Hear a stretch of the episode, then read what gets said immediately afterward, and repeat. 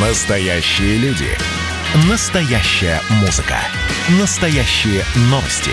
Радио «Комсомольская правда». Радио про настоящее. 97,2 FM. эм.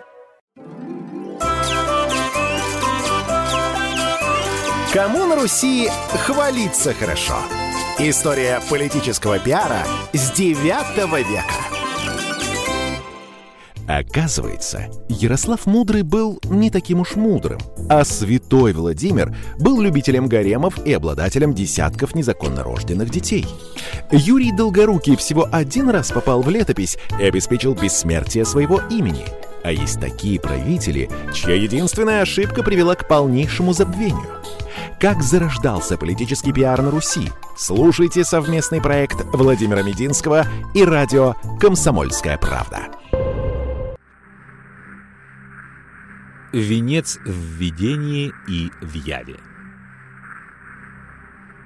На новой должности Никон делал все то же. Имидж его укреплялся. Но средневековая защита прав человека, пусть даже и делегированная самодержцем, имела оборотную сторону. Никон неизбежно наживал врагов. Он посещал тюрьмы, расспрашивал обвиненных, принимал жалобы, доносил царю, вмешивался в управление, давал советы. В Москве под стенами Кремля ему никто не мог возразить. Но в регионах, как и сегодня, у местных элит были свои представления о прекрасном.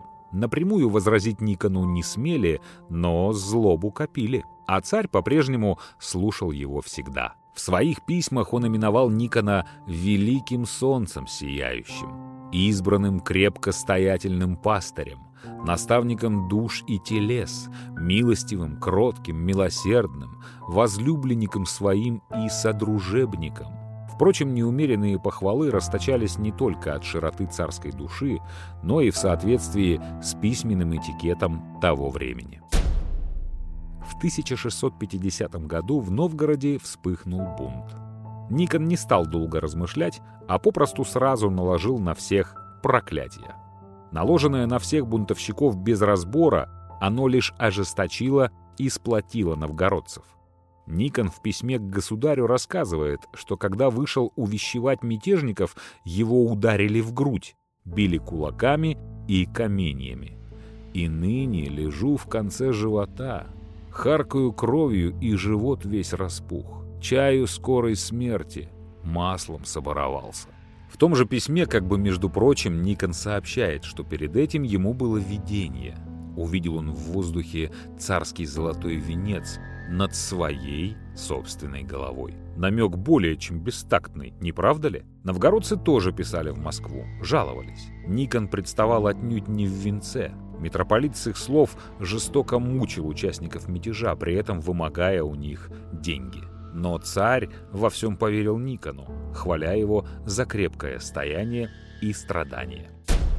В 1651 году Никон подал царю совет перенести мощи нескольких русских святых из разных мест в одно, в столицу, в Москву. По прошествии 350 лет нам даже трудно понять, какое огромное впечатление это производило на тогдашнюю публику. Это сейчас перенос праха исторического деятеля — лишь сюжет в теленовостях. Тогда казалось, что сдвигается сама земная ось. Воображение царя пленялось торжественностью церемоний в Успенском соборе. Никон был на Соловках в экспедиции за мощами очередного святого, когда его нагнало царское письмо с сообщением о кончине патриарха. Все знали, что царь желал избрания Никона. Однако боярам уже тогда очень не хотелось видеть его на патриаршем престоле. «Царь выдал нас митрополиту», — говорили они. «Никогда нам такого бесчестия не было». Для соблюдения буквы устава выбрали двух кандидатов. Жребий пал не на царского избранника. Но конкурент отказался, и тогда стали просить Никона. А Никон отрекался и делал это с гениальной искренностью. Ибо властители на Руси никогда не соглашались с первого раза брать власть. Многократно ходили тысячные толпы к Ивану IV Васильевичу. «Вернись, великий государь, на царство! «Ну куда же ты нас, отец родной, бросил?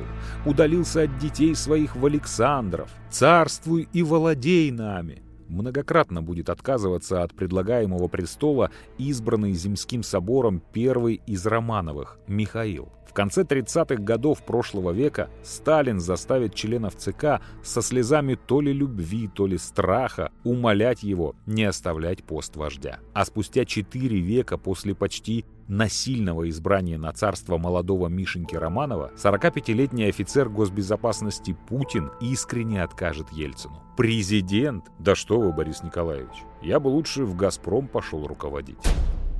Дошло до того, что Алексей Михайлович, окруженный боярами и бесчисленным народом в Успенском соборе, кланялся Никону в ноги и со слезами умолял принять патриарший сан. Какие чувства испытывал крестьянин в рясе, видя у своих ног царя? Но он честно доиграл свою роль. В 1652 году Никон сделался патриархом. Отец и богомолец царский, великий государь, Святейший Никон, патриарх московский и всея Руси, стал ярчайшим и авторитетнейшим выразителем русского взгляда на симфонию властей, основополагающую идею православной государственности, утверждающую понимание власти духовной и светской как самостоятельных религиозных служений, церковных послушаний, призванных взаимными гармоничными усилиями управить народ Божий во благонравии и покое, необходимых для спасения души, писал митрополит Сергий Снычев. В предисловии к изданному в 1655 году служебнику говорилось «Господь даровал России два великих дара – благочестивого и христолюбивого великого государя-царя и святейшего патриарха, богоизбранную и богомудрую двоицу – да возрадуются все, живущие под державою их, якода под единым их государским повелением все, резюмировалось в заключении. Правим на пару, симфония властей. Вот так. Слетевшая луковка. Возможно, именно в тот момент, когда перед ним на коленях стоял великий государь земли русской, у крестьянского сына, выражаясь современным языком, крыша съехала. Не сходя к его церковному статусу, можно уточнить, слетела луковка. Впрочем, один проект на новом посту успел еще добавить ему позитива в глазах религиозного русского общества. В 1657 году в 40 верстах от Москвы на реке Истре патриарх поставил деревянную ограду с башнями, а в середине – деревянную церковь и пригласил на ее освящение Алексея Михайловича. «Какое прекрасное место, как и Иерусалим», — сказал царь, никогда, кстати, как и все другие московские государи, там не бывавший. Никон ухватился за идею. Он послал своего помощника на восток, чтобы тот добыл точный план Иерусалимского храма Воскресения, а сам тем временем дал палестинские названия всем окрестностям. Так в Подмосковье появился Назарет, гора Илион и река Иордан. Правда, Истра потом все же снова стала Истрой. Но, собираясь на рыбалку на Истринское водохранилище, можно теперь представлять себе, что будешь ловить подлещиков в Иордане, в речке, в которой крестили Христа. Строительство нового Иерусалима было пиар-идеей светлой, но, к сожалению, недоделанной, не доведенной до конца. Замысел Никона оказался современником невероятным и даже кощунственным – Патриархом Иерусалимским гордец хочет стать. А он помнил, что пророками был предречен новый Иерусалим, храм Спасителя. Наш современник, писатель и выдающийся публицист Александр Проханов считает, например, что Никон строил космодром для второго пришествия. Россия становилась и Третьим Римом, и Вторым Иерусалимом. А может, Никон просто творчески использовал слова царя? Идея Москвы как второго Иерусалима – последняя удача Никона. После этого тот делал в основном пиар-ошибки. Одну другой грубее и нарочитее. Дело четырех патриархов –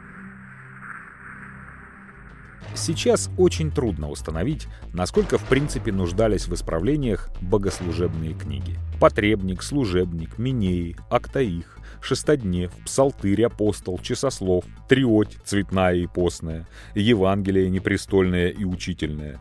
Человеку выцерковленному эти названия говорят много, а остальным трудно в них не запутаться. Книги переписывались от руки, накапливались в них какие-то описки да ошибки. Еще менее понятно, зачем было отказываться от крещения двумя пальцами и креститься непременно тремя. Патриарх Никон взывал к авторитету восточных патриархов. Пусть они подтвердят, что креститься необходимо, складывая щепотью три перста, а не два. Восточные патриархи отнюдь этого не подтверждали. В 1649 году в Москве побывал Иерусалимский патриарх. На прямой вопрос о крещении он ответил, что вообще не важно, сколькими перстами креститься и благословлять, лишь бы и благословляющий, и благословляемый помнили, что благословение исходит от Иисуса Христа. Возможно, Никон был просто движим честолюбием. Он понимал, что политическое влияние может только возрастать. Стоит ему стабилизироваться или, не дай бог, начать сжиматься, как никакого влияния не останется вовсе. А патриарх, не будем себя обманывать, должности тогда была политическая. О дне сегодняшнем православные и говорить не будем, дабы окончательно не впасть в ересь. Никон затеял реформу, которая должна была вывести его на принципиально новый уровень. Он готов был стать почти мессией, спасителем Руси, вернув ей истинную церковь. Раскол Никон взялся за дело с присущей ему энергией и склонностью к экстраординарным поступкам. По иронии истории, его новореформаторский кураж на самом деле был направлен на возврат старых порядков. В 1653 году, перед Великим постом, он разослал по церквам строгий циркуляр, сколько следует класть земных поклонов при чтении одной известной молитвы. Причем, как бы между прочим, предписывал креститься тремя перстами. Это, как всем известно, станет краеугольным камнем церковного раскола – двумя или тремя. Но самое первое указание на этот счет было сделано без нажима, как нечто само собой разумеющееся. Можно представить, что испытывал деревенский поп где-нибудь под Костромой, когда на службе в первый раз сложил три перста. Какой культурный шок испытали, видя это его прихожане, крестьяне. Как пытались они повторить за батюшкой этот непостижимый трюк своими загрубелыми непослушными пальцами. Причем у многих верно из трех пальцев привычно складывалась только фига. Но они уже крестились по-новому, точнее по-старому. Это потом появится знаменитая раскольничья байка о том, что трехперстием зажимают беса. Пока же революция была сделана по-тихому. Но на этом Никон, как взвешенный деятель, иссяк и дальше действовал просто себе во вред. Вроде бы он по-прежнему делал все правильно. Решение об исправлении богослужебных книг он провел четко в рамках Конституции, то есть через Церковный собор 1654 года под председательством самого царя и в присутствии Боярской думы. Собор постановил при печатании церковных книг исправлять их по древним славянским и по греческим источникам. В умах русских людей вопрос вставал ребром. Неужто при этом патриархия и божественное писание неправо? Что же после всего этого остается свято истинного во всей русской церкви? Люди зароптали. Тут бы Никону притормозить, дать подробные и ласковые разъяснения – немного обождать, а потом и приступить к делу. Но Никон не прислушивался к ропоту. Как истинный реформатор, он думал не о последствиях, а о перспективах. Он летел запряженной русской птицей тройкой вперед, к собственной погибели. Никон, как Петр I впоследствии, неумело и шумно правя, также поставил Россию на дыбы. Но поднимал на дыбы он не государственную машину, не экономику, а саму суть, саму душу русского человека. Следующим объектом его гонений стали столь почитаемые русскими людьми иконы. Патриарх ополчился против современных иконописцев, которые, как ему казалось, отступали от греческих образцов, усваивая приемы итальянских католических живописцев. Можно сказать, что бывший деревенский поп прямо пошел против мирового процесса развития изобразительного искусства. Да и вообще глумился над святым. В 1654 году царь был в военном походе, а патриарх тем временем приказал произвести в Москве тотальный обыск. Во всех домах, не исключая дома знатных людей, иконы нового письма изымались. Дальше с ними поступали в соответствии с представлениями какого-то негритянского культа Вуду. У отобранных икон выкалывали глаза и в таком испоганенном виде носили по городу. Попутно объявлялся патриарший указ о наказании всем, кто будет писать такие иконы. Наказание было обещано строгое. Выколотые глаза икон не позволяли усомниться в серьезности намерений Никона.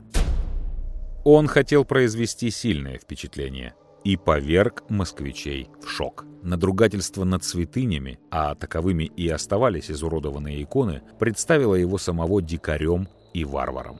От этого иерарха всего можно было ожидать. Вот такое на Москве было общественное мнение. В духе времени все стали ждать Божьей кары. И представьте, она не замедлила. Вообще иногда случаются непонятные нашему уму вещи. Вот говорят, убила же недавно, в 2009 году, молнией бывшего ровнинского губернатора на Западной Украине, пообещавшего, что патриарх московский Кирилл попадет в Ровно только через его труп. А тогда разразилась эпидемия моровой язвы. Да еще произошла такая страшная вещь, как солнечное затмение. Случайность? Совпадение? Мы скажем, конечно, да. Но москвичи 17 века считали перст Божий. Прямое Божье указание и наказание за издевательство над иконами, над верой. Горожане стекались на сходки ругали патриарха последними словами. Никон блажит, а Бог-то наказывает всех. Как всегда, за волнениями в столице кто-то стоял. Врагов среди знатных бояр у Никона было предостаточно, а он тут совершил еще одну не менее тяжелую ошибку. Самым банальным образом в разгар эпидемии сбежал из города. Еще несколько лет назад в Новгороде он предпочел быть избитым во время бунта, но все-таки стоять на своем. Рисковать жизнью, но выглядеть в глазах царя истинным пастырем. Теперь же, бросив патриарший престол и свою паству во время мора, спасал свое патриаршее здоровье. Это ему еще припомнят враги. И этого не забудет царь. Не улеглась первая волна, как Никон поднял вторую. В 1655 году он совершал в Успенском соборе Кремля торжественное богослужение в присутствии двух восточных патриархов – антиохийского и сербского. Наличие высокопоставленных слушателей и большой аудитории раззадорило патриарха, как на рок-музыкант наркотически действует заведенный стадион с фанатами. Никон вошел в религиозный экстаз и разразился гневной проповедью против новой русской иконописи и разом предал церковному отлучению всех, кто впредь будет писать или держать у себя новые иконы.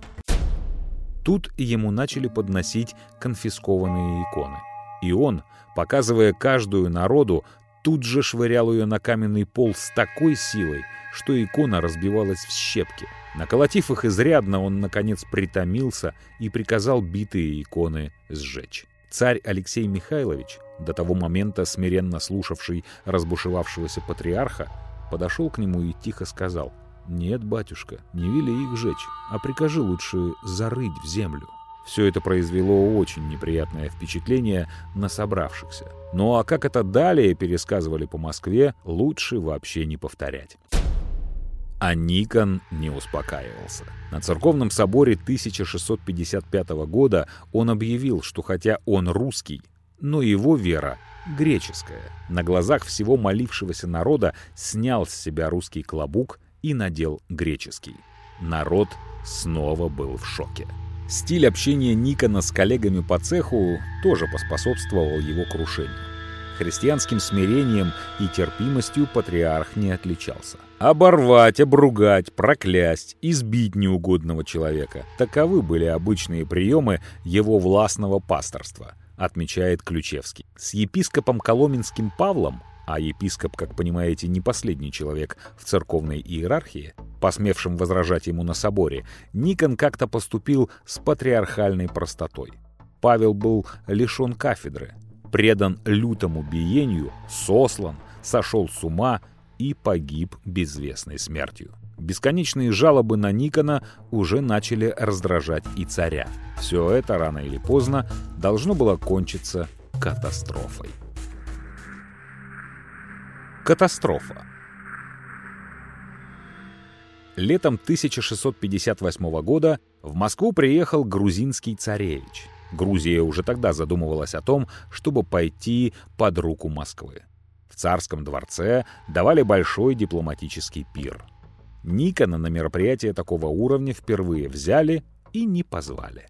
При том, что единственным поводом защищать грузин от соседей Магометан было то, что они наши братья по вере – а значит, религиозно-церковная составляющая этого визита была велика. Это было ему нестерпимо обидно. Патриарх не выдержал и послал своего помощника разузнать, что да как. Окольничий Богдан Хитрова, расчищавший в толпе путь для грузинского царевича, как бы нечаянно ударил патриаршего боярина палкой по голове. «Напрасно бьешь меня, Богдан Матвеевич», — сказал тот. «Мы пришли сюда не просто, а за делом». «А ты кто таков?» — спросил окольничий. «Я патриарший человек, за делом послан», — отвечал Никоновский ассистент.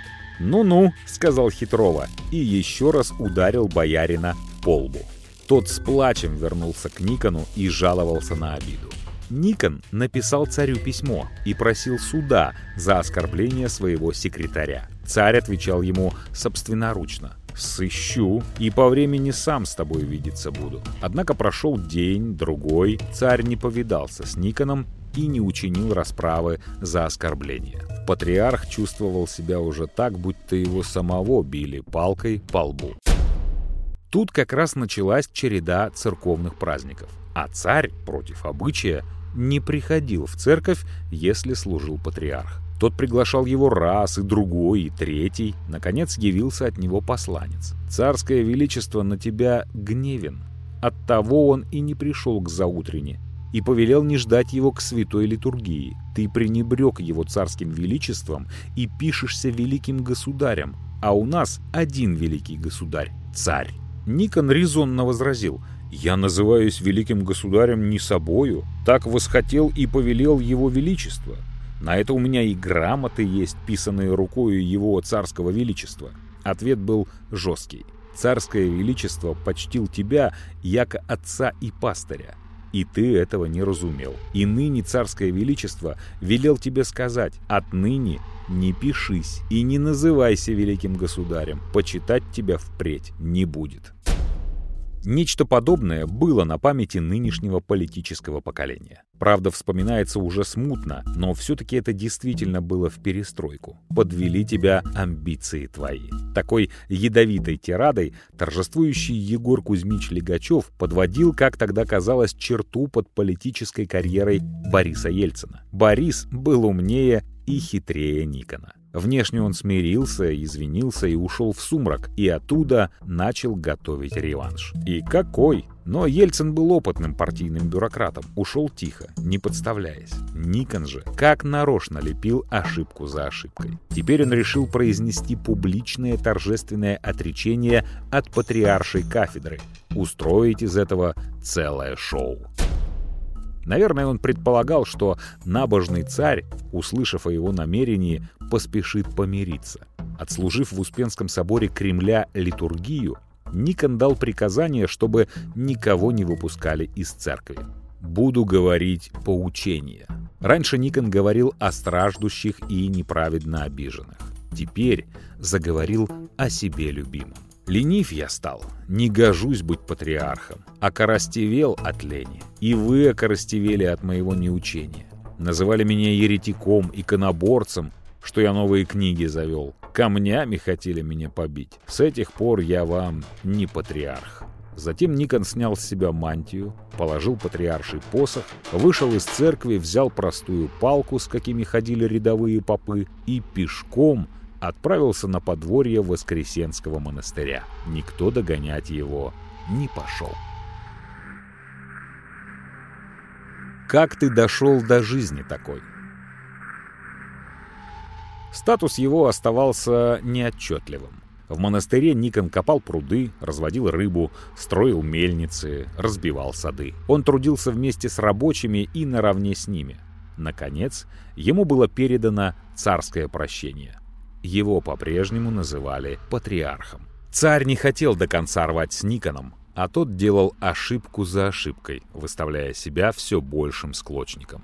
Например, писал царю письма, гневно его критикуя. Откуда взял ты такую дерзость, чтобы делать сыски о нас и судить нас? Какие законы Божии повелели тебе обладать нами, Божьими рабами? Мало ли тебе нашего бегства? Мало ли тебе, что мы оставили все на волю твоего благородия, отрисая прах ног своих ко свидетельству в день судный? Завершал он письмо рассказом о своем видении. Представился ему будто бы царский дворец и некий седой муж сказал, «Псы будут в этом дворе щенят своих родить, и радость настанет бесом от погибели многих людей».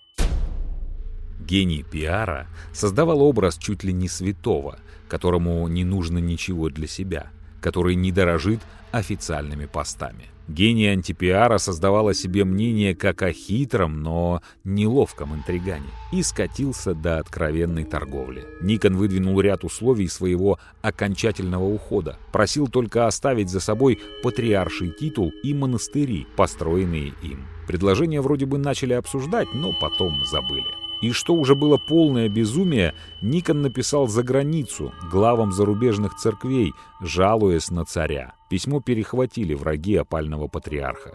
Вчерашний собенный друг царя скатился почти до измены. Теперь его ждала ссылка в Ферапонтов монастырь за Вологдой. Царь прислал денег на дорогу и разных мехов и одежд. «Возврати все это пославшему тебя и скажи, что Никон ничего не требует», — велел он царскому боярину-порученцу. Тот сказал, что царь просит прощения и благословения. «Будем ждать суда Божия», — сказал Никон. В общем, не простил. Может, и зря. Алексей Михайлович не был злым человеком. Похоже, искал путей к примирению, а Никон хотел не примирения, а полной моральной победы над царем. Это было глупо. Тот Никон, что создал себе имидж человека, готового страдать за правое дело, заботящегося о несчастных и обездоленных, не должен был так поступать. Осень патриарха Сейчас Ферапонтов монастырь представлен в списке культурного наследия ЮНЕСКО. Благодаря волшебным фрескам Дионисия в Рождественской церкви, которым не так давно исполнилось 500 лет. Но еще в конце XIX века про заброшенный монастырь никто не вспоминал. Благоденствовал тогда расположенный неподалеку Кириллов монастырь. А когда сто лет назад о Ферапонтове вспомнили, то только как о месте десятилетнего заточения патриарха Никона. Жизнь в Ферапонтовом монастыре скудная. Вотчинка за ним небольшая, и крестьянишки обнищали до конца. Писал оттуда опальный патриарх. Правда, обнищанию, по некоторым сведениям, способствовал сам ссыльный, требовавший к столу осетров и арбузы, заставлявший строить на озере, на котором стоит монастырь, остров в форме креста. Правда, по другим сведениям, Никон катал в воду камни и выкладывал остров сам. Обитель могла войти в историю как тихое пристанище патриарха, где он спокойно гулял, размышляя о божественном в закатные годы. Могла бы обитель войти в историю и как гнездо мятежа. Степан Разин под пыткой показывал, что к нему приезжал старец от Никона.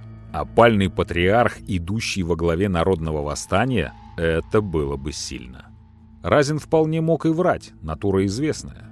Царь вроде ему не верил, но перед кельей Никона в Ферапонтове появилась стража из 20 стрельцов с дубинками. На всякий случай. После писем Никона зарубежным патриархам, кто его знает? В 1681 году, когда Никон от болезни и старости едва уже передвигал ноги, ему даровали свободу. Его струк плыл в сторону Ярославля, а по берегам стекался народ, просил благословения. В одной из таких остановок Никон умер. Дьяк поспешил в Москву известить о смерти бывшего патриарха. Ему встретилась царская карета, посланная за Никоном.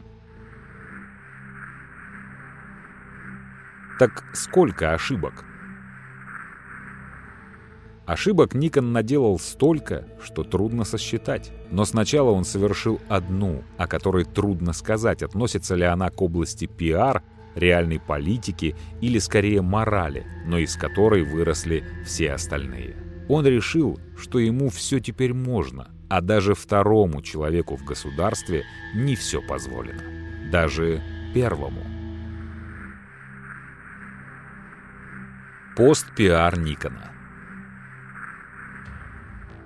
да, пожалуй, нет у него никакого постпиара. Раскол стал проклятием страны на века. Только в 20 веке никонианцы примирились со старообрядцами. Их прочно ославили ретроградами, мракобесами и религиозными фанатиками, готовыми пойти на самосожжение ради странных формальных обрядов. Старообрядцы же веками считали, что именно никонианская дьявольская реформа свернула русский православный народ в пучину порока пьянство и безделье. Чему были и определенные доказательства. Непьющие многодетные старообрядческие семьи всегда жили в России зажиточнее среднего, а крепкое старообрядческое купечество стало основой знаменитых фамилий промышленников-миллионщиков начала XX века. Крижанич и Каташихин. Два полюса, два К. Диссиденты на службе. 1659 году хорват и католик Юрий Крижанич самовольно уехал в Россию. В 1664 году русский и православный Григорий Каташихин из России сбежал. Оба они были диссидентами. И иезуит Крижанич, вопреки всем постулатам конгрегации пропаганды веры, пропагандировал Россию, создавая оригинальные идеологемы, которые вполне можно применять и сегодня. Мидовский чиновник Каташихин сначала выдал все известные ему государственные секреты, а потом написал для использования на Западе документ, в котором разработал применяемые до сих пор антироссийские стереотипы. Два пиарщика 17 века зеркально повторяли друг друга. Их идеи и концепции не стали широко известны современникам. Труды Крижанича и заметки Каташихина предназначались для служебного пользования и изучались на самом верху, что в России, что на Западе. Эти два человека были тайными советниками, но разных правительств. В конце концов, их сочинения, пролежав 200 лет в архивах, были изданы и получили широкую известность у историков. То, чего не знали современники, оценили образованные потомки. Удивительно, но в идеологических войнах 21 века эти источники сохраняют актуальность. Наконец, оба они, хорват и русский, умерли не от старости, хотя очень по-разному. Каташихин завел роман с супругой шведа, у которого снимал квартиру, подрался с ним, убил хозяина и был за это казнен на плахе. Жизненный путь Крижанича прервался во время знаменитого сражения с турками под Веной, остановившего вплоть до второй половины 20 века мусульманскую экспансию в Европе. Каташихин карьерный дипломат из МИДа сбежал на Запад.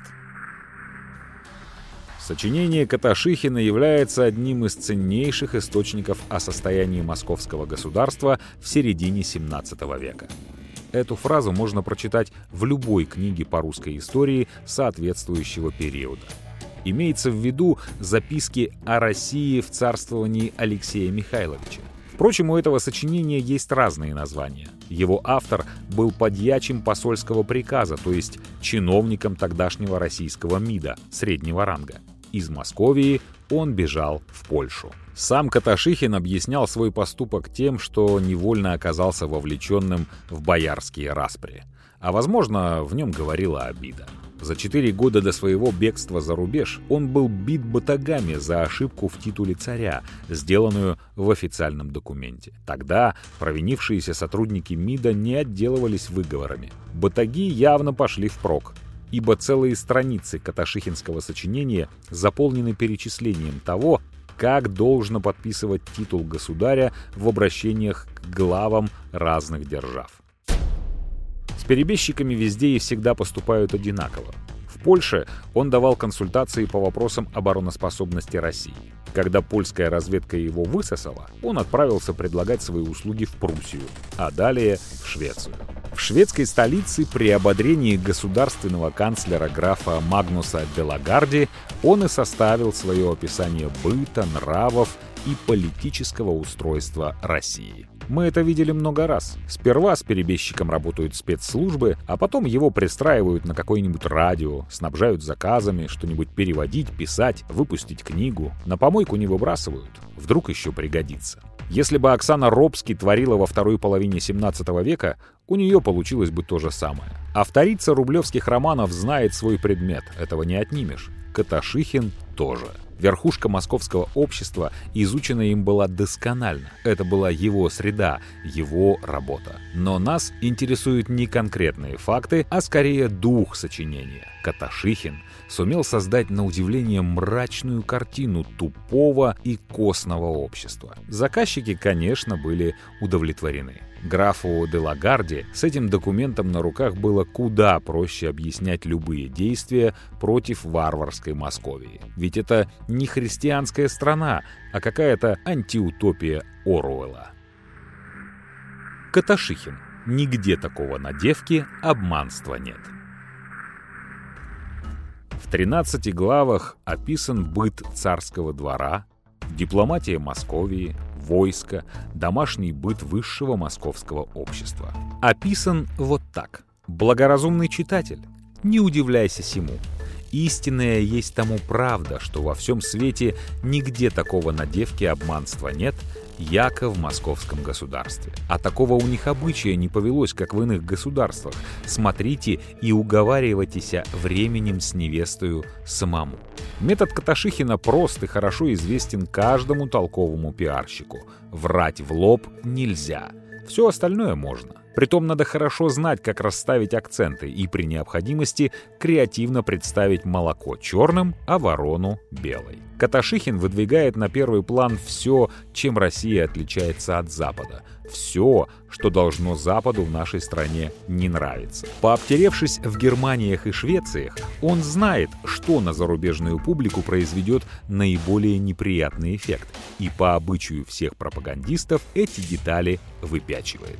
«Русские», — писал Каташихин, — «породою своей спесивы и непривычны ко всякому делу, поскольку в государстве своем научения никакого доброго не имеют и не приемлют, кроме спесивства и бесстыдства, и ненависти, и неправды. Для науки в иные государства детей своих не посылают, страшась того, узнав тамошних государств веры и обычаи и вольность благую, начали по они свою веру бросать и приставать к иным. Заказчику должно было импонировать чувство глухой неприязни этого странного русского к собственной стране. Ход мыслей ясен. Если уж поживший на Западе московит так не любит Москву и москвичей, то какие же чувства эта страна должна вызывать у цивилизованного человека? По всему сочинению разбросан бисер маленьких, но неприятных фактов и фактиков. А иные бояре, броды свои уставе, ничего не отвечают потому что царь жалует многих в бояре не по разуму их, но по великой породе, и многие из них грамоте не ученые. Это о Боярской думе, то есть правительстве России 17 века. Да бояриш и думные и ближние люди в домах своих держат людей мужского полу и женского человек по 100, и по 200, и по 300, и по 500, и по 1000, сколько кому можно, и дают тем людям жалование. Тысяча слуг, да еще на жалование. Фактологически невероятно, но с капидома европейца, особенно протестанта, подобная широта русской души должна была уколоть завистью. Ну и, конечно, сразу обвинение в азиатчине. Сестры ж царские и дочери царевны живут как пустынницы. Мало они видят людей и их люди. Всегда в молитве и в посте пребывают, и лица свои слезами омывают, поскольку не имеют себе удовольствия такого, как от всемогущего Бога дано человеком совокупляться и плод творить. Вот так у нас в СССР секса нет. Сколько ему заплатил канцлер? Вряд ли много, если вспомнить перебежчиков новейших времен. Хватило только снять квартиру и соблазнить жену хозяина. Да и не за что было платить больше. Мелковат Каташихин. Одно слово — подьячий. Крижанич. Чужебесие. Бешеная любовь к чужим вещам и народам, чрезмерное доверие к инородникам. Эта смертоносная чума заразила весь наш народ. Мы слишком доверчивы к чужеземцам и позволяем им в нашей стране делать все, что они хотят. Все наши беды из-за того, что мы слишком много общаемся с иноземцами и слишком много им доверяем. Это Юрий Крижанич определяет свое излюбленное понятие «чужебесие». Сын небогатого хорватского землевладельца учился сначала на родине в Загребе, потом в Венской семинарии, а закончил изучение богословия в Болонье и в Риме. Но это был бесконечно странный иезуит.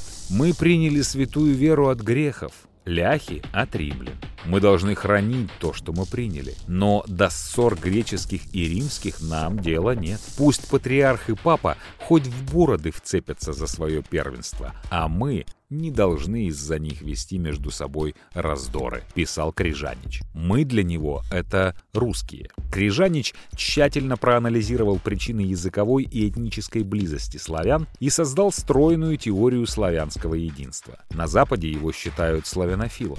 Ватиканский историк назвал Крижанича отцом панславизма, американские историки и социологи — панславистом и славянофилом. Меня называют скитальцем, бродягой. Это неправда. Я пришел к царю моего племени, пришел к своему народу, в свое отечество — в страну, где единственно мои труды могут иметь употребление и принести пользу, где могут иметь цену и сбыт мои товары. Разумею словари, грамматики, переводы. Самовольно уехав в Московию, он был принят как выходец сербенин Юрий Иванович и работал у нас над славянской грамматикой и лексиконом. Жалование, кстати, имел весьма значительное. Где деньги, там и интриги. В 1661 году Крижанича взяли и сослали в Тобольск, оставив, правда, у государевых дел и снова с большим жалованием. Политические в Тобольске были на особом положении. Они оставались в связи с воеводской канцелярией и составляли своего рода колонию. Образовавшимся досугом хорват воспользовался сполна. В частности, закончил свою славянскую грамматику, над которой работал 22 года. Русский народ испокон века живет на своей родине, а остальные, вышедшие из Руси, появились как гости в странах, где до сих пор пребывают. У болгар нечего заимствовать, потому что там язык до того потерян, что едва остаются от него следы. У поляков половина слов заимствована из чужих языков. Чешский язык чище ляжского, но также немало испорчен. Сербы и хорваты способны говорить на своем языке только о домашних делах, пишет Крижанич в своем главном филологическом труде. И делает вывод. Русский народ и имя всем прочим – вершина и корень. Сегодня есть перевод на современный русский труда его жизни, также созданного в Тобольске и получившего название «Политика». Ни один народ под солнцем испокон веков несть был так изобижен и осрамочен от инородников, яко же мы от немцев. Инородники обседают хребты наши, и ездят нас, и бьют яко скотину, и свиньями да псы называют. Славянам наилучше было бы ни рати, ни мира с ними не имать, и сгоды от них не знать. Крижанича бесит презрительное отношение к нам немцев, все эти, как он выражается, срамотения и ущипания. Поездивший по Европе и теперь коротавший век в Сибири хорват для доказательства выуживает в памяти картинки одну ярче другой. Вот из раздела 10 «Политики». А что касается грехов, то мы сами признаем, что мы грешны. Но вы так расписываете наши грехи, будто у вас самих не было таких. А если бы у нас были общие гостиницы, как в некоторых ваших городах, а в тех гостиницах портреты разных шлюх, и всякой назначена своя особая цена, и какую гость захочет, ту ему корчмарь и приведет. Да если бы, скажем, у нас было такое заведено, чего бы вы о нас говорили? Крижанич хорошо знает, что сделали для его соотчичей и соплеменников немцы. Он страшится, чтобы того же не было и с Россией, писал Николай Костомаров в своей трехтомной русской истории в жизнеписаниях ее главнейших деятелей. Он сознает превосходство немцев во многом, что касается улучшения быта и расширения знаний. Но какая польза от этого превосходства будет для славян, если они отдадутся неосмотрительно на волю немцев. Ничего, кроме порабощения. Крижанич. Русский ответ. Крижанич убежден, что самое поверхностное общение славян с немцами приносит неисчислимые беды. Единственный выход ограничить общение славян с немцами путем закрытия рубежей и изгнания иноземных купцов из славянских стран, так называемая политика гостогонства. В общем, ссыльный обратился к царю. Полный перевод политики на современный русский язык осуществлен лишь в конце 20 века. Но вот какие любопытные сведения сообщает Ключевский. Книга Крижанича была наверху во дворце у царей Алексея и Федора. Списки ее находились у влиятельных приверженцев царевны Софьи. Кажется, при царе Федоре ее собирались даже напечатать. Мысли и наблюдения Крижанича могли пополнить запас преобразовательных идей, роившихся в московских правительственных умах того времени. Крижанич — фантазер. Он напоминает сегодняшних публицистов, дающих альтернативное видение известных фактов и предлагающих альтернативные пути развития. Их креатив востребован, в том числе и властью, которая в периоды стабильности всегда начинает ощущать дефицит новых идей. А двигателю государственной машины такая смазка необходима. При Федоре Юрий Крижанич был возвращен в Москву, и вскоре он покинул Россию. Война концептов. Каташихин и Крижанич были сотрудниками правительственных пиар-служб и разрабатывали концепции имиджа России. Но 2К в нашей истории 17 века представляли противоположное видение и противоположные силы. Для Каташихина существовала эта страна, на которую он затаил обиду. Для Крижанича — Россия, которая давала шанс всем славянским народам на сохранение самобытности. Это была война концепций, которая началась задолго до заочного противостояния двух публицистов и продолжается до сих пор. Про западников и славянофилов все слышали. Их идейные наследники, так называемые либералы и патриоты, и сегодня у всех нас на виду. А началось все в 17 веке. И Крижанич, и Каташихин создали очень устойчивые пиар-концепции. У них самих нет никакого постпиара. Их образы не живут в сознании потомков. Но слово «чужебесие» иногда да промелькнет. А образ бояр, которые броды свои уставили, использовался всеми советскими учебниками истории для описания работы до Петровской Боярской думы.